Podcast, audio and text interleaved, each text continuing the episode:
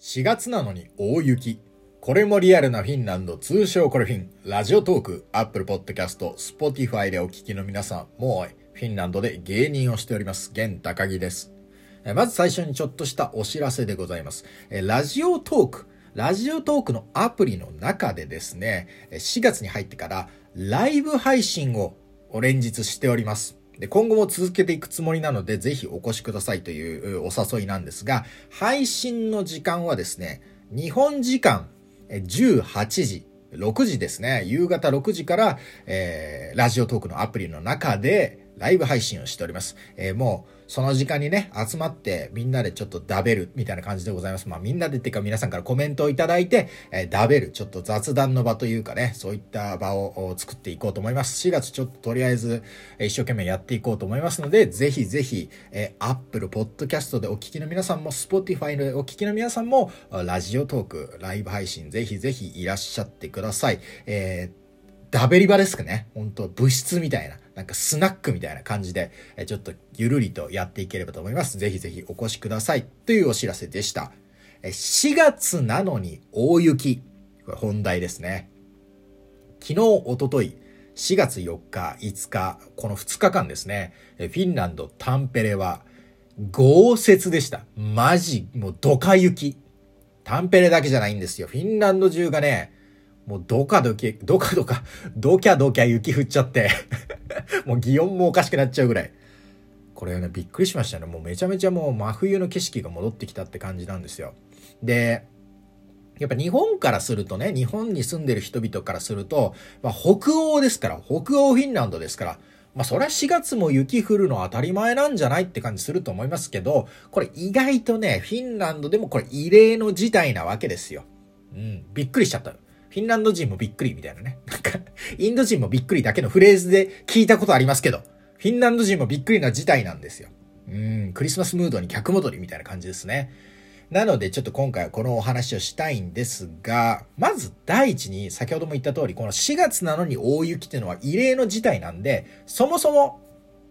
そもそも4月のフィンランドはどんな感じなの？気候とか、その天気とか、そんなんでどんな感じなの？ってのを先にご説明いたします。その後、ちょっとこの異例の事態について、ちょっといろいろあったこととかお話ししましょう。まず最初、4月のフィンランド、普通の時のフィンランドはどんな感じかっていうお話ですが、4月のフィンランドは、いわゆる一言で言うと、北部と南部で季節の違う時期なんですね。一つの国だけど、フィンランドは南北、縦長の国ですから、北部と南部で風景が変わるわけですよ。季節が変わるわけです。北部はまだ冬のムード、南部は春の訪れ、こういったですね、一つの月に二つの季節が存在するのがフィンランドの4月なんですね。じゃあ南部と北部どういった違いがあるのか見ていきましょう。聞いていきましょうよ。南部はですね、まあ、時によっては、日中14度くらいまで暖かくなる年もあるわけですよ。で、蝶が舞い始め、もう雪は溶け、もう春の訪れのムード満タンっていう感じが南部なんですね。えー、私が住んでますタンペレというのは首都ヘルシンキから電車で90分ほどの、まあこれも、まあ南部、まあ中部とまではいかないですけどね、南部の街でございます。このタンペレの4月の平均気温、これがプラス2.5度なんですね。2.5度って聞くとね、寒そうじゃんって感じすると思いますけど、これはね、やっぱ日本とフィンランドの湿度の違いなんですかね。2.5度もあるとね、割と暖かいんですよね。あの、フィンランドの冬ってね、この、風吹いてると別ですよ。風吹いてると別なんですけど、無風の時とかは、あのまあ、服の中までこう、冷気が入ってきませんから。うん。中あったかいんですよ。表面だけが寒いっていうのが、あの、フィンランドの冬なんでね。うん。風が吹いてなければ2.5度もあれば十分あったかいって感じでございます。平均気温、4月の平均気温2.5度ですが、典型的なこの日中の気温は、南部では、まあ4度から5度ですね。4度から5度。うん。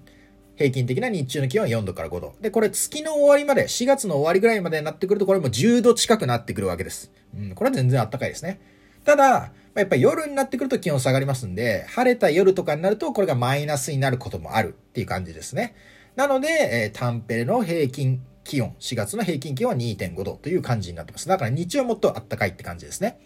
で、これが南部のムードですね。南部の気候ですね。で、北部はどうなるかっていうと、これ北部になるとこれは、えー、マイナス、まあ、数度、まあ、2度、3度ぐらいが平均になってくるんです。ラップランドというね、北部のエリアがありますけど、そこにあるソダンキュアという、う、町、村の平均気温はデータによるとマイナス2.5度だそうですね。だからやっぱ氷点下なんですよね。北部はまだ雪も降るしっていう感じでございます。で、日中はだいたいマイナス数度マイナス2度3度とかになりますが、これが4月の終わりぐらいになってくると、北部でもだいたい0度から10度くらいまでの幅で変化があるっていう感じですね。で、なんかやっぱ北部だとこう気候が激しいみたいで、変化が激しいみたいで、上がったり下がったりが繰り返されるって感じですね。なので、えー、北部はまだ冬のムード、南部はまあ暖かムードって感じです。で、なんかね、データによると、歴史上最も暑かった4月っていうのが書いてありまして、これは1921年。もう今から101年前ですけれども、1921年の4月27日は、25.5度もあったんですね。これはもう暑いですよ。うん、フィンランドの夏で25度超えるともう真夏ですからね、暑いですよ。こんな時が4月にもあった。これ101年前ですけれどもね。だから、これはめちゃくちゃ珍しいことなんですよ。100年間更新されてないわけですから、こんなことはめちゃめちゃ珍しい。大体南部でも、まあ、10度、月の終わりで10度ぐらい、えー、って感じですよね。うん。で、雪、雪はどうなるかっていう感じですが、普段だったらね、普段だったら、その、フィンランドの、まあ、地図見ていただいた時に真ん中ぐらいに、オウルっていう街があるんですよ。まあ、これも結構大きい街なんですけど、オウルって街がありまして、このオウルより南、オウルを含む南は、4月には雪がどんどんなくなっていくんですよ。桜前線かのように、雪解け前線が南部から北上していくんですよ。オールまで。4月の間に。で、どういうペースかっていうと、フィンランド南部ですね。で、あの、スウェーデン側に、スウェーデン、えー、自治領みたいな、スウェーデン人、フィンランド系スウェーデン人たちが住んでる、オーランドという島とかをはじめ、それは南部なんですけど、ここら辺はね、4月の初めには、もう雪がもう完全になくなってるか、まあもうかなり溶けてる、みたいな状態なんですね。そこから、例えば1週間ずつ、北上していくわけですよ。4月10日ぐらいになってくると、ちょっとその沿岸部じゃなくて内陸部の町とかでも雪が溶け始めて。で、さらに、えー、立つと、こう、フィンランド南部、タンペレとかもね、フィンランド南部で内陸部ですから、タンペレとかでも雪がなくなってくる。大体、通常は4月の第1週には、もう南部の方は雪がなくなるわけですよ。春来たって感じなんですね。